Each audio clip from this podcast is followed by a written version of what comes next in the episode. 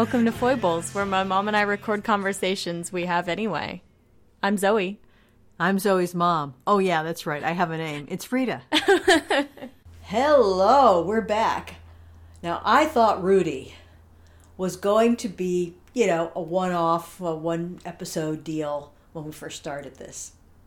And uh, yeah, it's turning into maybe a five part extravaganza because there's just so much event in this man's life. Well, there's not, and not just that even, but also how he kind of fits in with the zeitgeist of the time. And he seems to just like have some tripwires that just explode certain issues in the culture. Uh, issues of uh, women's sexuality, women's power to choose consumer uh, power as well. Yeah, the consumer power of women, issues of masculinity and what that means, and I don't know what you want to call it, but the fundamental delicacy and vulnerability of the masculine identity. Fragility? Yeah. Yeah yeah fragility of the masculine identity. And i don't mean that in i don't mean that in a disparaging way toward men. I just mean that the way the culture is set up that men's identity as being masculine, whatever that may mean, is constantly under assault and constantly being kind of like boxed in to the really narrow definition, and uh, and that that really gets to be enforced by other men. Yeah, and I mean, especially in America, I think we yeah, too yeah. looking at this, you see a difference between like European masculinity and American masculinity. Yeah, and it's interesting because European masculinity can be even more macho than men over here, Right. but there's a different definition of what kinds of attributes are allowed to be in that box. So that will be coming up uh, very, very largely, and we'll have you know a lot to say about that because it's really, really interesting how he fits into it. Totally. Okay, so I think where we left off last time is we got our, our, our beloved Rudy through 1919, 1920, and into 1921. We talked about his first marriage and how that that thing fell apart. And I believe we did also talk about that he's met Natasha Rambova, his second wife. Is that correct? That's exactly where we ended. Yeah. Okay. He was working on um, some films, and he met Natasha Rambova through the circle of uh, Nazimova, the like larger than life Russian actress le- and lesbian who kind of took Rudy under her wing, and then had him co-star with her in a film in which he outshone her, and then she then Would suppressed. she, she cut off uh, cut out all his big bits? Right. she, she just couldn't go there, man. and as we keep saying, but it can't be said too much. His relationship again is that through line through his life of older women mentoring him, loving him in a non in a non sexual way.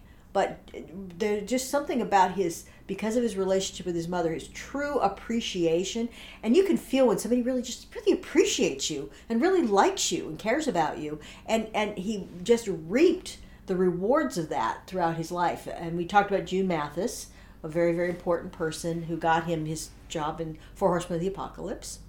And I really hope that since the last time we talked, you guys have gone to YouTube and looked up that, if not watched the film, at least looked up that dance sequence.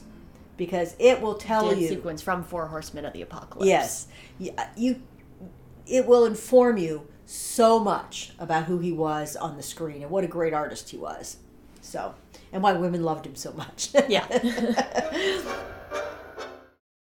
So essentially, after he had hit the stardom with the Four Horsemen of the Apocalypse, he wanted more money. He was only he's only making hundred dollars a week, which in those days was was you know not bad. I mean, you could live you could kind of live on that. Although living the lifestyle of in in California, yeah. you know that wasn't enough. And all he wanted was a raise to five hundred dollars a week after this big stardom. And Rex Ingram, who directed the film, he was making thousand dollars a week just for comparison's sake and he felt like because rudy was getting all the attention obviously he was jealous. It was just a flash in the pan. He wasn't he, he wasn't uh, really important to the success of the movie or whatever his point was is that this guy was really a nobody and not worth it. And he refused to give him a raise.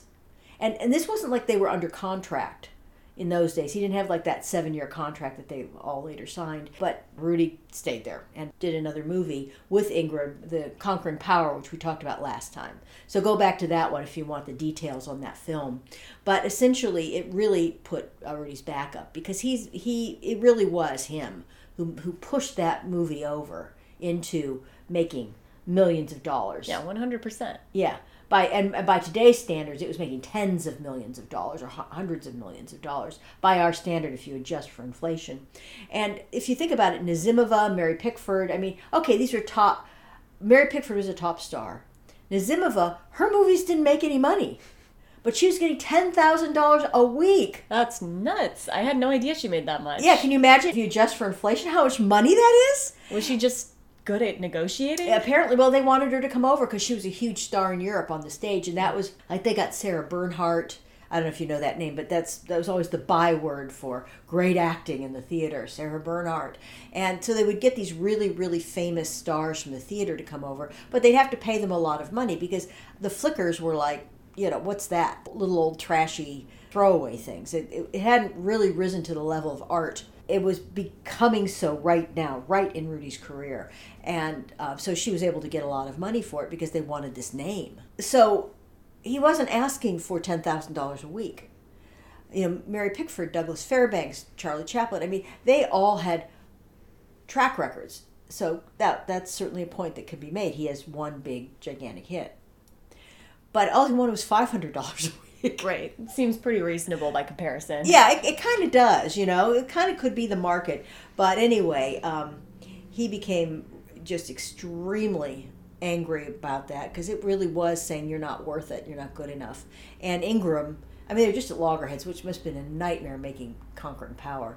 I don't know, did I mention last time that uh, Rudy wanted to challenge Ingram to a duel? I don't think so. Because apparently Ingram was criticizing him in front of the whole cast, like berating, basically being abusive, berating him and saying how crappy he was and what a terrible job he was doing. It was all wrong. A jerk. It was such a jerk. And like I said last time, if you watch the film, you can see that Rudy's the best thing in it. I mean, he really does do a very good job. But uh, at some point, at one point, he became so angry. He was, he, he was like, you just see him, like, he wants to go out there and challenge him to a duel, and his friends are holding him back. Don't do it, Rudy, because he would have done it, you know. Of course. And of course, it would have been uh, illegal. And he mentioned this later when he challenged somebody else to a duel that guns or swords or everything would be illegal. But he would meet him in the boxing ring, Right. you know. So uh, he he would have done it, I'm sure. Ultimately, after that, what happened is he decided that he'd had enough. And uh, he uh, jumped over from Metro, which is where the studio was at for Four Horsemen, to famous players Lasky, Lasky, and he got his five hundred bucks a week. The thing was, when you read the uh, historical record and the documents from the time, they were willing to pay him so much more. Yeah. They would have paid him like a thousand dollars a week. oh wow. Whatever, you know. he really lowballed it. Yeah, he might even have been able to get two thousand dollars. I mean, he, he really could have, but uh, you know, he he was terrible at negotiating, and I think that he had managers who were terrible at negotiating, because I think they may even have negotiated the contract for him, and it was a two year contract. Now this is where we get into the issues, where the studio, at their sole discretion, could renew for another two years. Um, and they what they did is when they got Rudy in there, they're all like, "Oh, my boy, you're so great. You know, oh, we're a family. We take care of our guys. And when you start making more money for us, we give you more money. That's how it works." Well, did they put it in writing? No, Of course not. it was not in the contract. Man, that's so dirty. They could just choose, like, they can build someone into this amazing star that makes so much money and then just renew it again for another 500 a week. Or- That's exactly what Yeah. the plan was. Yeah, so they, they basically said, well, you'll get control over your pictures and you'll get raises, you know, as you as warranted, but it wasn't in the contract.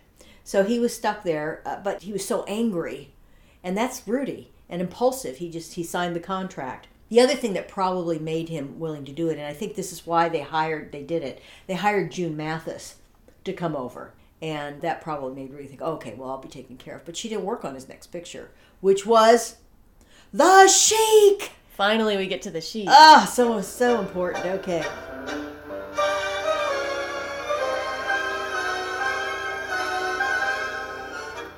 So we are now in uh, still in 1921, and he, I mean they did so many movies in those days. This time we've got the Sheik. and it's his his most iconic role. It's what gave people an impression that he always played an exotic lover and sort of a wild, you know, man, which really isn't true because he played a lot of European and uh, American. American characters. Um, and so this the I think the fascinating thing about the Sheik, this is really where we get to talk get into the conversation about masculinity, sexual politics, things like that. So the Sheik is set in the Middle East. Uh, we don't know exactly where, and it's based off of a book from the time that was very popular, right? Yeah, it was very popular. Bestseller written by a woman.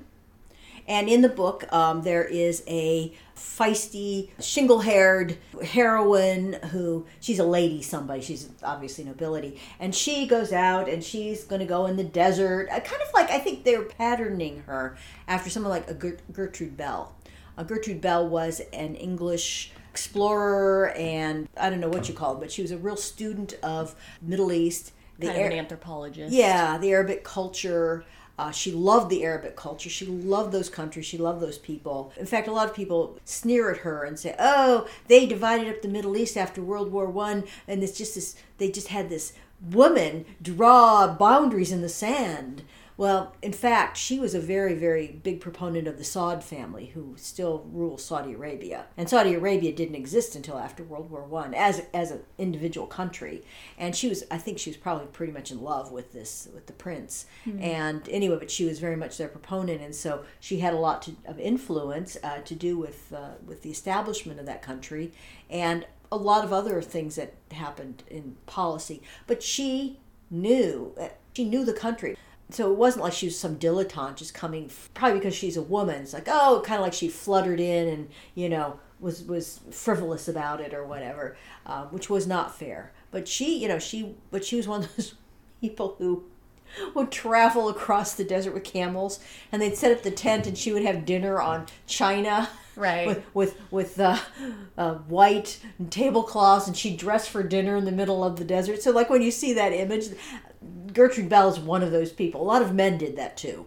And she knew Lawrence of Arabia, and they didn't like each other very much. And oh, interesting. Well, he was kind of misogynist, yeah. for one thing, you know. Anyway, I think that the the woman in this, played by Agnes Ayres, is kind of meant to be like a Gertrude Bell kind of character. The thing is, is that she's, I don't know. I'll just say right off that bat, Agnes Ayres is just like a, a wet dish towel for me. She uh, she just to me has I mean the character is not that interesting, but she just really doesn't have much oomph at all on the screen. Rudy just takes the cake. Yeah. So essentially, basically, what it is is she goes out in the desert. He sees her. He thinks she's hot. His nostrils flare. His eyebrows twizzle. and basically, he he grabs her, and I think he's rescuing her from something. Yeah, I think. Um, yeah, He's rescuing her. I think there's like bad bandits, and then so he kidnaps her, but he's a good guy because he's saving her from the bandits. Well, so he doesn't kidnap her; he saves her, and then he kidnaps her. Right. He say well, he basically he saves her, and he uh, takes her to his tent, and then he kind of doesn't let her go. Right. Is what it is. Trigger warning: discussion of rape um, and sexual assault. Not graphic or anything, but that's coming up. And only in a movie, not in real life. So, uh, so essentially, yeah. So he takes her, and then uh, he's hot for her, and she's like, "Ooh, you're you're an Arab," Ugh. you know. And uh, then ultimately, he wins her over, and they uh, consummate. Okay, we're going to spoil this hundred year old movie, uh, and they they, con- they well they they don't consummate yet. He fights, and he ends up being laying on a chaise, and he's like really at death's door, right? And she's like nursing him, and it comes out that in fact he's half Spanish, half French. He was just adopted by the Arab, so then they can get married and have sex. Which is so silly. Does that? That's not the case in the book. In the yeah, book, is. Oh, it is. Yeah, that's yeah, so funny. It is. But in the book, the difference, the big difference is in the book, he rapes her, and she ends up falling in love with him anyway. And you know, I don't know what to say about that. But in the movie, they choose not to do that. Right. He sees her praying when he comes in to rape her, and his heart is softened, and he and he leaves. Right. Which I is all the good. It's better in yeah. my mind, but in those days, that wasn't a real man, and this is where we start the, the triggering of men had already started to be jealous of Rudy because the women were just like, God, he's so hot. God, he's what a great lover. Oh, he's so, you know, he dances, he kisses hands, he's like, you know, sensutive and yeah. sen- sensual. And that was exactly the opposite of what men were allowed to be, even if they were that way. You had to, you had to squash it. You couldn't be that way uh, because you were a, a sissy. You know, you were you weren't a real man. You weren't a man who could impregnate a woman, apparently, or something something like that. I don't know. So he, he started getting a lot of criticism and flack from the media and people because the rape scene was not included in the film. Right. So like it's his fault. Right. First of all. Uh, and, and of course it was a, in our minds a good decision but in american society apparently it wasn't. Yeah so he got a lot of flack that he was a, a sissy because in the movie he didn't rape a woman. Right. and it's so interesting because rudy you know he said that that people had trouble separating this is actually a quote people have trouble separating the person from the actor because the medium is so new and suspension of disbelief so total so people so you know they really thought that they were seeing that person on the screen i mean people still have trouble with that That's true. I mean, you know, but at least not as much as they did back then. So really, they began uh, not only just being jealous and saying, "Oh, he's a foreigner," and "Oh, he's a dancer," and "Oh, he was a gigolo." Now they're saying, "Oh, he isn't a man." Right. And boy, you want to say the thing that's going to set Rudy off. That's the one of anything. He's very, very thin skinned and very, very touchy about that.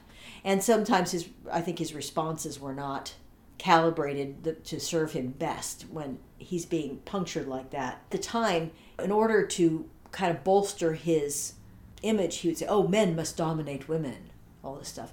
And then later he backs off, and he didn't want to be identified as the sheik anymore because of the the flack he got about this. But let me read you this thing that was written about him at the time. A male journalist wrote this, and it was called "The Song of Hate."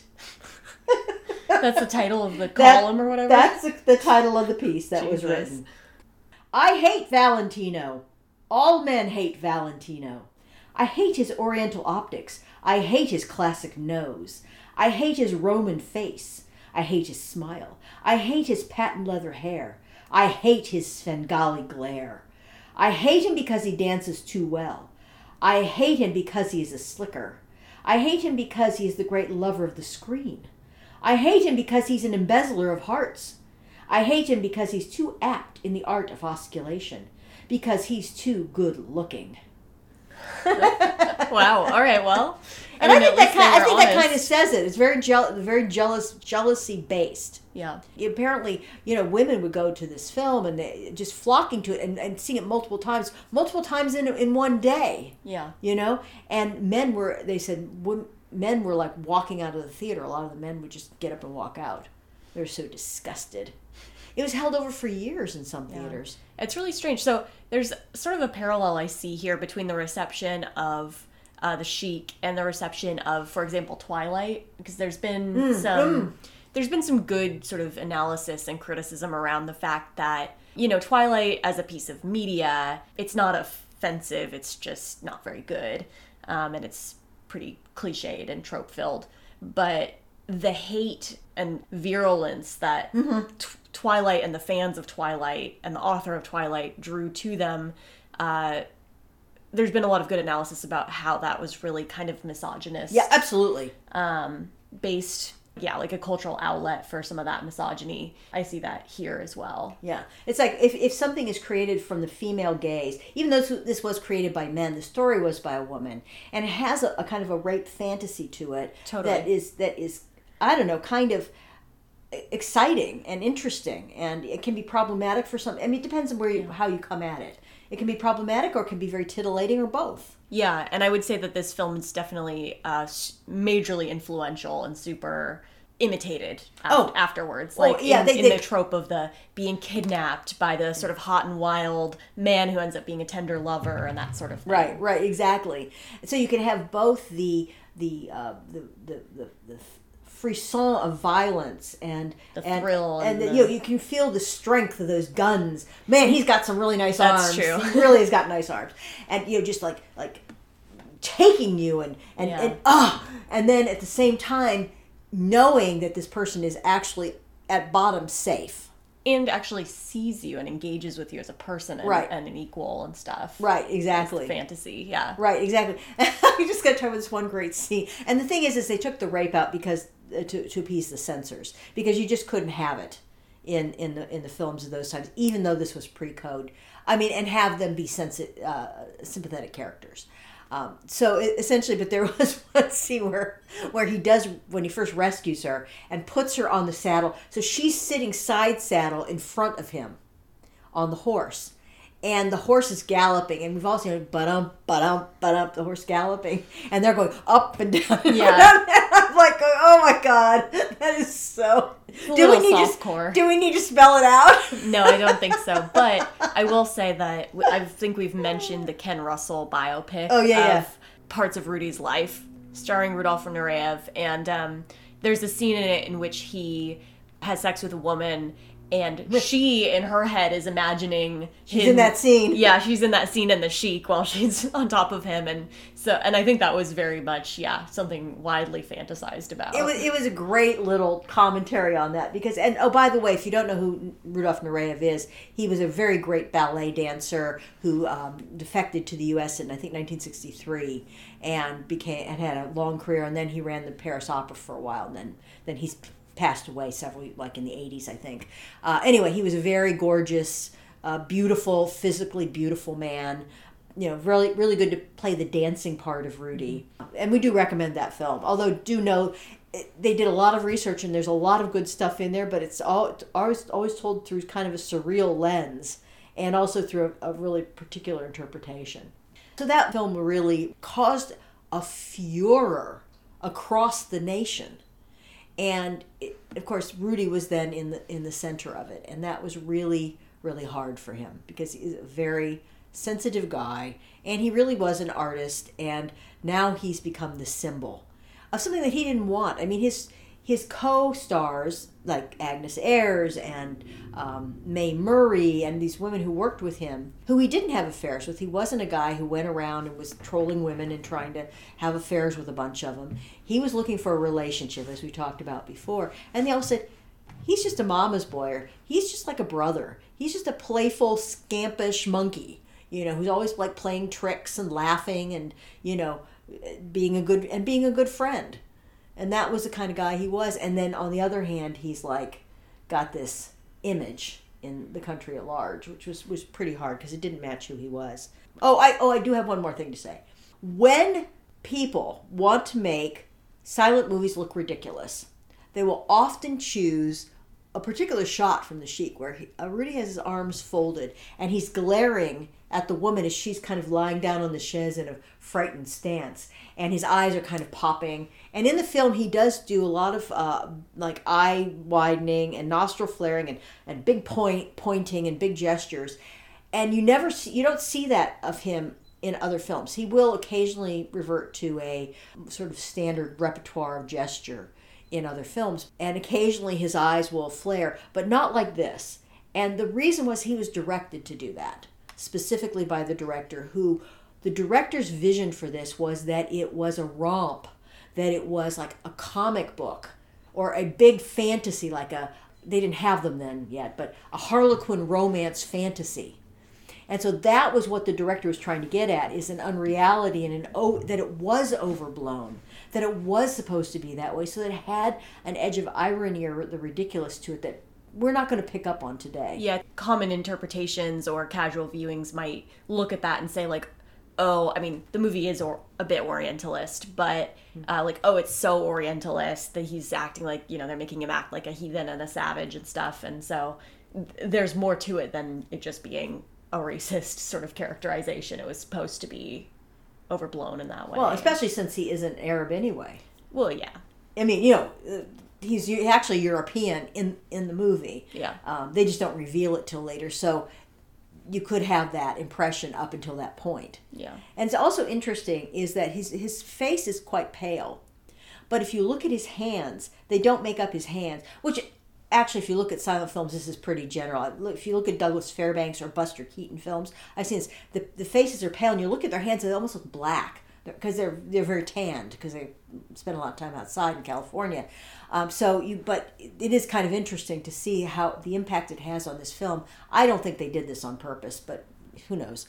But the fact is, is that they couldn't have him be non-white because of the miscegenation laws. And also, they wanted to sell their films in the South. And that really drove a lot of the failure to include people of color in films, not only just the inherent racism, but a bigger issue was the fact that in the South they would not play films where they couldn't like actually edit out the black people. Mm. Uh, you know, unless they were just in the background, which was okay, or they were servants, which is okay. But um, yeah, so uh, so it was really very market driven, as you know, and mm-hmm. as opposed to just sort of a cultural milieu. Yeah, yeah. because a lot of the direct, if you notice, uh, I'm I'm getting digressing here a little bit, but if you if you really watch, and I do, films in the sound era and in the silent era, a, lot of those directors and writers and actors were real artists, and they really appreciated other people who were talented. And you can see them trying to sneak people of color in in some way. Like have them like passing. And like there was this one episode of perry mason where the guy was uh, on trial. And he has kind of like that little bit kinky hair but he looks kind of italian whatever looked like that he was a black man mm-hmm. but in black and white he kind of passed and so they just snuck him in there and the, his family, you know, was clearly not a black family. Uh, his wife and children, who I mean, as they were playing a TV show. So you see things like that where I'm trying to make an opportunity. I'm trying to sneak you in to give you some work, give you a chance, but it could never be fully expressed because of the way the culture, uh, the market in the South in particular was working. Hmm. So anyway, that was why uh, they would keep the face very light but the hands were really dark. So when he's touching her or whatever, you can see this very dark hand, which kind of like helps play into the fact of we're trying to get to something here. We're trying to express something about this relationship or about what you know what what relationship could exist. It's cross cultural, if not cross racial. Yeah. the diegetic text of the movie. Yeah. Yeah. And I think that's kind of what I mean when I talk about the Orientalism of it, is mm-hmm. that there's a sort of duality that exists wherein if you choose to forego the fact that they had to insert this line about him yeah. being European, that it could just be a cross racial relationship. yeah, whatever. exactly, yeah. exactly. And and since that's a throwaway, so it's so you you've had that whole dynamic throughout the movie, and then they just kind of like stick this thing in the end. You could kind of ignore it if you want to, right? You know. I think a lot of women would have been attracted to the cross oh, totally racial relationship. Yeah, totally. Well, mostly cross racial because he's so fucking handsome. Yeah, and, and he happens to be dark. that too. You know, and and apparently he had to stay out of the sun. He was not allowed to go in the sun at all. He said because he became so dark when you got so dark so easily because of his very olive skin. Um, so he had to he had to really stay out of the sun when he did these roles. And I thought that that was pretty interesting too because Valentino kind of thought that maybe somewhere in the background, like his grandmother or somebody, had a relationship maybe with an Arab guy hmm. or somebody like this, somebody like this, somebody of dark skin, and that that's because he's the only one in his family who is that dark. Oh, interesting. Yeah, and it, it's very interesting, and so he embraced it, and he kind of thought that that might be the case. But uh, the fact is, is that it's thrilling because he is dark, he is handsome, he is sexy, and okay. He yeah. can be an Arab. I don't care. Yeah, because he's he's hot, you know. But I thought that that was really important to say because they began to, in the newspapers, drawing racist, I mean, really racist cartoons mm-hmm. featuring mm. Valentino. Like, like Arab racist or Italian racist? No, like Arab racist, like non-white racist, whatever. yeah, that is. Yeah, that's so interesting and from a anthropological lens. Isn't I it? guess. Yeah. Anyway, this whole thing for the rest of his career, didn't matter. He was going to be criticized every moment for not being masculine enough, for not being a man. Now, one could say that, that there might have been some people thinking, oh, well, that means he's gay. I don't interpret their taunts that way. I don't think that that really ever came up that he wasn't, because he was such a ladies' man, and the women did love him, and he was married, and all these things. And there was no hint of behavior that showed that he might not be heterosexual saying that somebody was a sissy and not manly didn't always equate to sexual preference. No, and uh, but I do think that there was some like homosexual um, taunts hidden in there, but it was that's more to reinforce the right, you know, your masculinity isn't Well, it's sort of like what can we, you know? Okay, let's throw racism. Let's throw. We don't like, you know, we're jealous. and We don't like this guy. Let it's anything that could stick. They would throw. yeah Uh, but uh, in the second uh, Son of the Sheik, which is a sequel that's just done uh, four years later, in 1925, he plays himself again as an older man and his own son. Which honestly they do a great job of They really do a great job. We'll talk about that later. But uh, the the point is, is that that rape scene. Yeah, the fact that it was eliminated from the first movie and then he got so much flack for it and so much criticism for it and that it, it reflected on him. His he again, yeah, he would have a very strong reaction to that. And so in this case his reaction was to say, Well, we're gonna put a rape scene in the in the son of the Sheik. Which is funny because there isn't a rape scene really. It's just you see him going into her room and then it cuts to black. Yeah, Yeah. that's all you see. Yeah. But the implication was enough, I guess. Um, is good enough that apparently. So before we move on to the rest of his career, because we've got a bunch more movies coming up that we can talk about, and I really want to go back because this is the period in 21 and going into 22 when his personal life takes a shift. So we talk about how he had met Rambova, Natasha Rambova, and how she uh, uh, became part of his life. She was a great designer. She actually designed that Sheik costume, the first one and uh, they ended up uh, moving in together in 1921 very, during this year very soon after they met really bear in mind he's still married yeah to Jean Acker. right exactly but she's not interested in him and they apparently had like sex all the time they lived out in the desert and this guy he was sleeping on the couch. I guess it was a one bedroom house. So he was like sleeping on the couch and they had the bedroom and you know they decorated it all fancy you know, like painting things lacquer and, and he was like mr handyman you know, helping her paint tables and, and doing carpentry and stuff like that which you wouldn't think. And and they had a you know really a big honeymoon period. This is like really a, like a wonderful honeymoon period really for them even though they didn't have a lot of money. So apparently the friend relates this story long after he, he had died where there was always a lot of noise coming from the bedroom and one night like late night rudy comes running out still in an erect position frantic because natasha went unconscious she lost passed out. she passed out and he thought he had killed her and so he was like yelling for help. yeah, Right? yeah, yeah. And the guy runs in, and she was fine. They There- were just drinking a lot or uh, something. something about why she passed out. I don't know, but she did. so this is kind of the tempestuous relationship they had. But they actually it sounds like they, they must have had a great a great relationship. What she said uh, one point about uh, himself as a lover. She's uh, quote quoted in a magazine where she said, "With American men, love making is merely an annoying preliminary. With a Latin, it is like the obligato of a delicate music motif." That's lovely. well, you know, there's fuel for the fire right there for the controversy of uh, American men versus women. Yeah. right exactly so uh, essentially um, while they while they were getting together uh, this was again as i've said before the rise of his fame and just to give it a little bit of perspective that the four horsemen of the apocalypse made about 145 million dollars in today's money so that's like a that's a blockbuster Especially because it couldn't have been that expensive. no, to make. the- those kind of movies they made, you know, five hundred thousand dollars, a million dollars, and it, it made like nine to uh, ten times what it costs. So yeah, huge amount of money.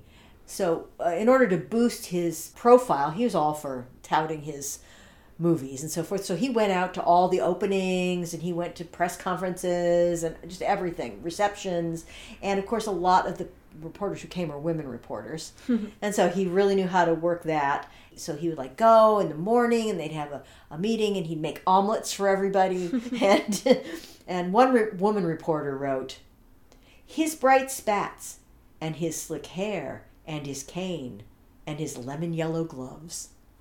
Sounds charming. It was a little poem that she wrote. and uh, so he did everything that he could. And while he's making all these other movies, making The Sheik, even though he'd gotten somewhat of a raise in pay, they still were kind of hard up for money because he's always in debt. So he's always paying back debts that he owed from buying clothes and trying to live and, you know, his lifestyle. He and Natasha and the friend, what they did is now that he was popular, they got a whole bunch of prints. He got his portrait done, looking all beautiful and everything, and they'd get a whole bunch of prints. And then the mail would come in, and he'd bring the mail home, and just thousands of letters. And they'd open all the letters requesting his autograph, and they had a stamp. They would send it a postcard back, say, "Please send twenty five cents, and we'll be happy to send you a photograph." And then they would stamp all these photographs, and they'd get twenty five cents, and they'd send them out. And you know, so that was pretty cheap. They probably doubled their money or whatever on these. So that was one. That was one way they made money. And then uh, another way they kind of stretched their dollar is Natasha had a car. And so they would drive through the desert really slow, and Rudy would sit on the hood in front with his rifle, and he would shoot game. they would take it home. That sounds fun. Yeah, I think it probably would. They probably didn't just do it just because they needed the, the meat. Yeah. They probably did it because it was fun too. And so they did that kind of stuff, and and they talked about their futures, and you can see they were probably planning their lives and what they would do. And one of the things they wanted to do is they actually did really love animals, and they wanted to start a zoo. and in those days, of course, the sense of what animals needed is a little bit different. But anyway, he wanted to start a zoo, so they ended up getting like a monkey and birds and they got Oh, all wow. these animals and they ended up getting a, a lion cub named Zella and Zella just loved Rudy he, he really did have way with animals and Zella would follow him around like a kitten and you know just sit on his lap and you know just just Rudy was her guy. And one day, they Zella was outside and they hear this noise at night, not a good noise, and apparently Zella bit some guy. And it turned out he was a detective that Jean Acker had hired to spy on Rudy to get evidence that he was sleeping with somebody else so she could divorce him and get a lot of money Oh wow. because there was an element of a fault. So like if you did something like had an affair, then you would have to pay more money than you would if you didn't. right. You know, than just like what maybe if the person needed some support or you were just dividing the property, you'd have to pay extra for like punitive damages. Wow. Which is so so Zella attacked the guy and bit him on the leg. Good girl, Zella. so um, Where did they keep all these animals? Just like on their grounds? Yeah, because they were in the desert, so they probably could fence the area off. They were like they weren't like in a neighborhood; they were kind of out. Interesting. Because remember, Los Angeles was not built up at all this Right. time, so so I think that that's what they did. I do want to say that uh, Natasha was a big advisor of his on his art, his acting, uh, everything, and she introduced him to like a lot of uh, writers and artists and so forth that influenced him. And she was appalled when she found that he had, first of all, jumped over to Famous Players Lasky, which was not known for like art pictures or high class pictures, and that he only took five hundred dollars. And so was their friend who was living with him, and his other friends. They were all like aghast that he did this because it was stupid, and everybody could see that it was a stupid move. And in fact, they were they were right because famous players Lasky he wanted to make art. He wanted to feel like he was doing something worthwhile and beautiful. And famous players Lasky was about money. They were like the low rent, you know, kind of Roger Cormans of the period, if you will. And in fact, uh, Jesse Lasky, who ran the studio, he said. I was churning out a continuous flow of pictures like a frozen custard machine. That's how he saw it. Cranking them out. Yeah, Yeah. exactly. So um, anyway, I, I, I should say that um, just to finish up the Sheik, he did really like working on the Sheik, even though later on he got all this backlash, which made him kind of want to distance himself. He had a great time. He loved riding horses. He loved the physical work. He was really good at riding horses. And the director George Melford was afraid when he first got this guy coming on because oh my God, you know, He's a diva or. yeah, who is he? Yeah. doesn't know, you know. And when he saw how well he could ride and what a nice guy was, they got along really well. And also, Melford listened to him and let him have some input into things. And he didn't he didn't berate him; he praised him. Yeah. And so, really loved that. He called him Uncle George, Aw. and they got along really, really well. And he, uh, uh, interesting aside here, uh, the actress Loretta Young, who she became a very famous actress later. I've heard the name before Yeah. for sure. uh, she was eight years old at the time, and she was in uh, just one of the. She played one of the uh, street children, one of these street urchins running around, and she remembered that Rudy was really nice to the kids and everything, and and he put her up on his horse and led the horse around and let her ride on it a little bit and everything. So he was very sweet. He loved children. In 1922, Rudy finally decided that he wanted to get a divorce. that was the final straw. Jean wouldn't spend Christmas with him. They're having all this trouble, and now now he's found another woman who just really they're getting along really well. They're really driving on all levels and so forth. So um, they go to Reno for the divorce. Unfortunately, he even said this later. He should have had it annulled. Now he's a big star, but he didn't know. He didn't know he was going to be a big star, and he was trying to avoid the publicity of bringing up this gigolo stuff again and the DeSaulles murder. And unfortunately, now he's a big star. It comes up. it comes up big time. And Jean Acker was trying to claim that, that he deserted her and that he was cruel to her.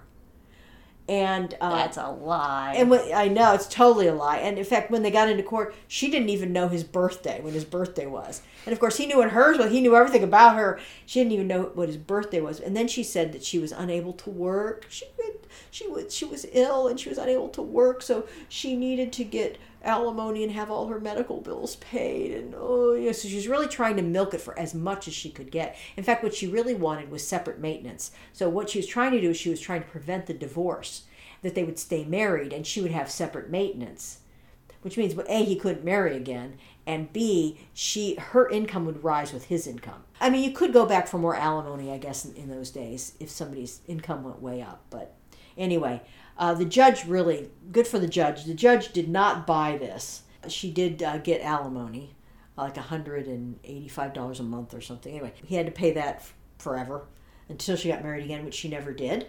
And uh, she also sued him for the right to retain the name Mrs. Rudolph Valentino.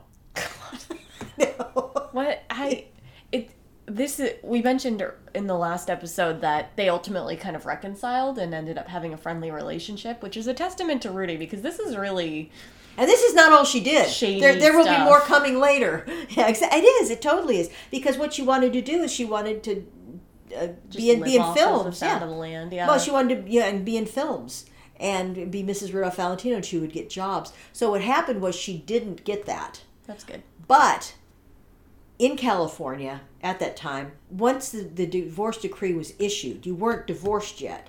You had a, a year until it was final. I don't get that law, but you know, I guess because they were hoping People would get back together. get back together Their minds. so they wouldn't be divorced because we're all against divorce because we're of the ethos of the time anyway. So they issued the divorce decree, but for a year from 1922 to 1923, they were actually kind of still married in quotes because it wasn't until that year had passed that it was final.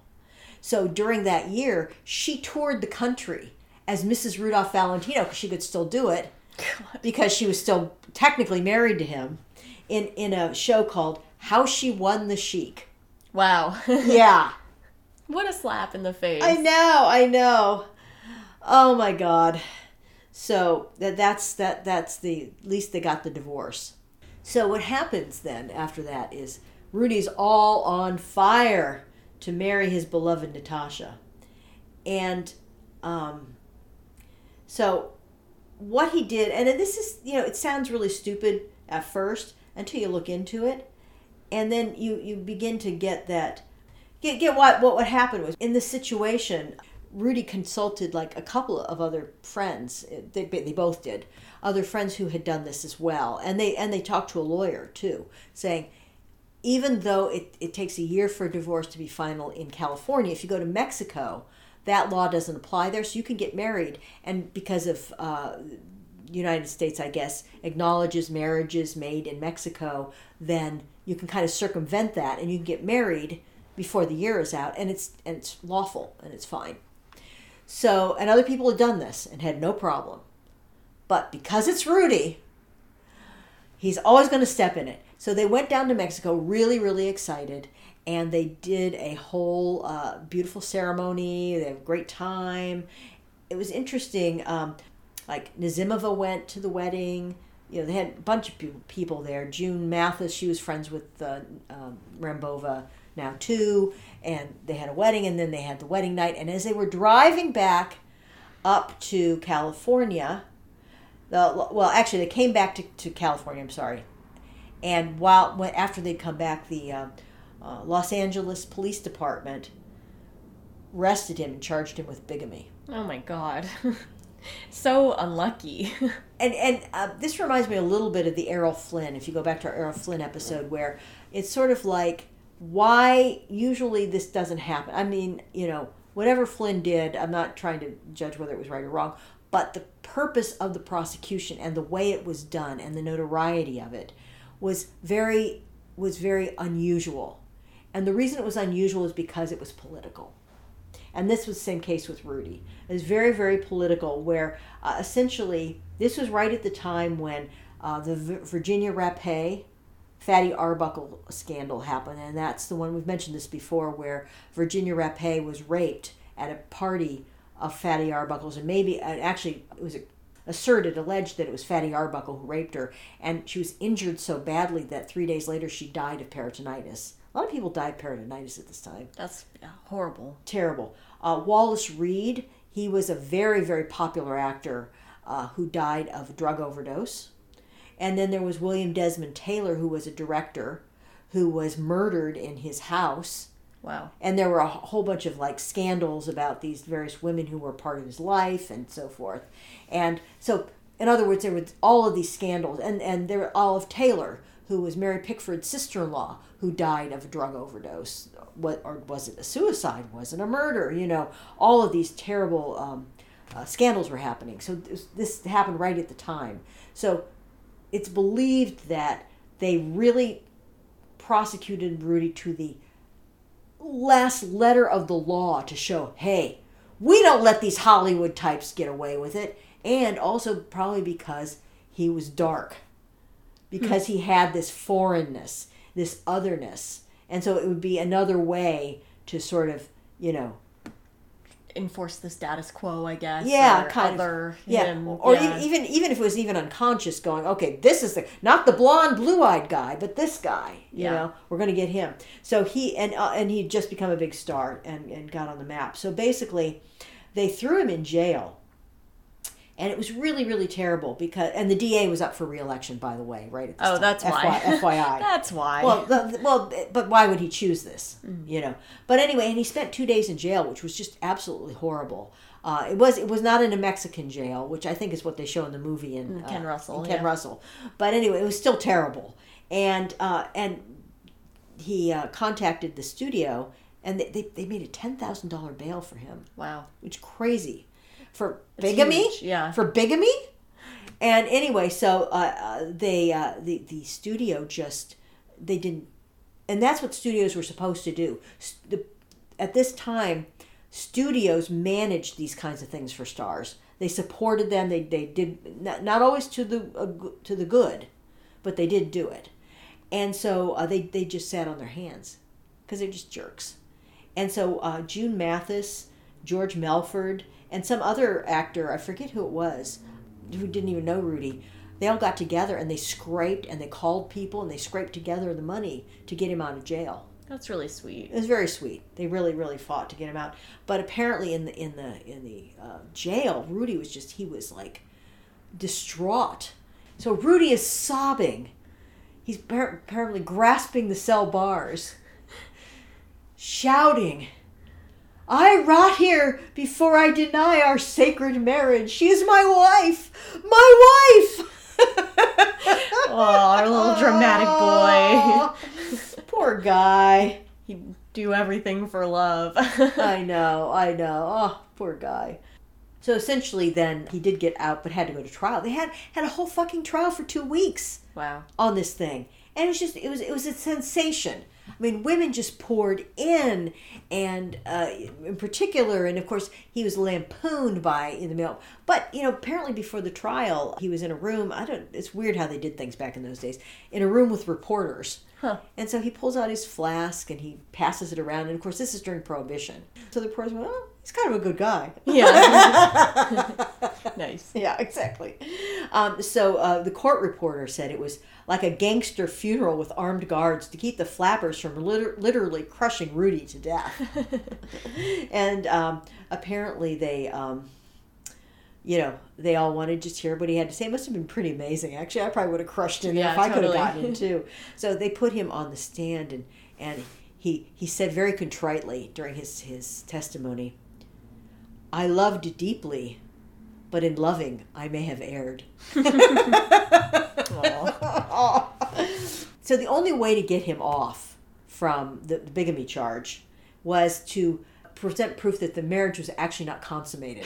God, can I just stop here and I say know. it's so weird I these it's- like these legalistic rules that are basically just middle schoolers being like, "Well, did you put it in or not?" Yeah, you know, like why do people give a shit? And I mean, the ultimate answer is that the status quo in terms of like marriage and family Yeah, oh, needs yeah. to be reinforced to produce workers for the capitalist enterprise. But Well, and well, it's, it's also because the, the, the male needs to know that this that this progeny is his line Right. from his genetics good point. for his ownership. I mean, well, of Yeah. course, anything that comes out of your wife in those days was belonged to you. Right. You were the owner thereof. But yeah.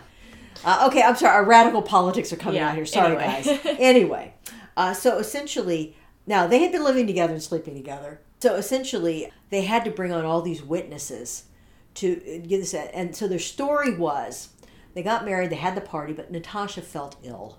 And she went to bed. And, you know, because she was feeling ill, he slept on the couch out on the porch. Sure. so, but it was the only way to get him off Yeah. and so they brought in like witnesses like from the party and then they had this guy come in who was like a a native person from Mexico and said, "Oh yeah, I was riding by on my donkey, and I saw him out there, and uh, you know he was sitting there and uh, In his silk pajamas. in his silk pajamas, and uh, uh, apparently I forget. I, I don't know what all the I didn't read all the testimony, but essentially somebody says, "Oh, he was wearing purple pajamas," and and and Rudy gets on. He says, "Oh no, it was it was a white silk Chinese lounging robe I was wearing." And so they had to bring the articles into court as as as as uh, Pieces of evidence. pieces of evidence so as exhibits to this trial to show off the purple pajamas and the lounging robe. I think the the, pur- the purpose of that was trying to thread the needle here that well, if he'd been wearing pajamas, it could have indicated that he had been that he'd been sleeping Right. in a bed. Right. Whereas if he's wearing a lounging robe, lounging robes were like hanging out at the bre- having breakfast, walking around. I mean, that was kind of like even though it wasn't something like for public wear, it was sort of the outer wear of the house, right? Right. But PJs were like when you're going to be in bed. Right. That's that's my guess. So anyway, the judge uh, dismissed the case, and basically, as dicta from the bench said, this law should be changed. Wow. It's stupid. You know? Awesome. and so uh, basically, um, uh, Jean Ackers was um, approached and asked if she was going to sue him for bigamy, like on a civil suit to get money. He's already got alimony, right? Right. To get money out of him, which would have been stupid because he'd been let off. Right. So there's no way she could prove it anyway. But she said she wasn't going to. And I think that's only because she knew she couldn't win. But Rudy was touched because he's got such a sweetheart. Yeah. And he calls her up and he thanks her. God. And she says, That's fine, but I just want to let you know I'm going to be making six pictures this year as Mrs. Valentino. Before the year runs out. Before the year runs out and I can't use the name anymore. so funny. So basically, what happened with uh, Rudy and Natasha is uh, they had to separate. So there could not be any evidence that they were sleeping together. I mean, much less living together, Right. but sleeping together. So they had to go separate ways. So they were in New York at the same time for a while, but had different apartments in different buildings. And apparently, who knows? Maybe they kind of snuck in with each other. I mean, it's sure hard. they did. It's hard to believe that Rudy could with could withstand his passion Yeah. you know and um, but they had to be really really cautious and, and only be seen in public together like if they were with other people in, in a restaurant or something Right. and then natasha went to the adirondacks to her parents uh, they had a compound there. Her, her stepfather was very rich. I'll get more into natasha. Next episode i'm going to start out with a little bit of, about natasha's life which is again very interesting. Very interesting. And she uh, uh, basically she had to go down they didn't have a telephone. Remember this is the 1920s they didn't have a telephone there so she had to go down to the train station to call or or she could telegraph him or she could write him letters too but you know it was that immediacy Right. so she should she'd sometimes go down twice a day to call him and of course people this had all been in the newspapers Right. all over so people were like hanging around the train station Listening waiting trying to listen in and stuff and uh, apparently um, she would call him and and they they like would talk baby talk to each other. They called each other babykins. oh my little baby. Kind of stuff that it really is best just kept between the two people. Yeah. You know? they, you know, they did all that kind of like nicknaming babykins stuff. So it's just so funny to think Yeah, about it. And uh, you know, during this period, while he's waiting, he says to the press, "Real love is not only beautiful; it is idyllic." Sowing the seeds for its own destruction, if you will, in, in his life.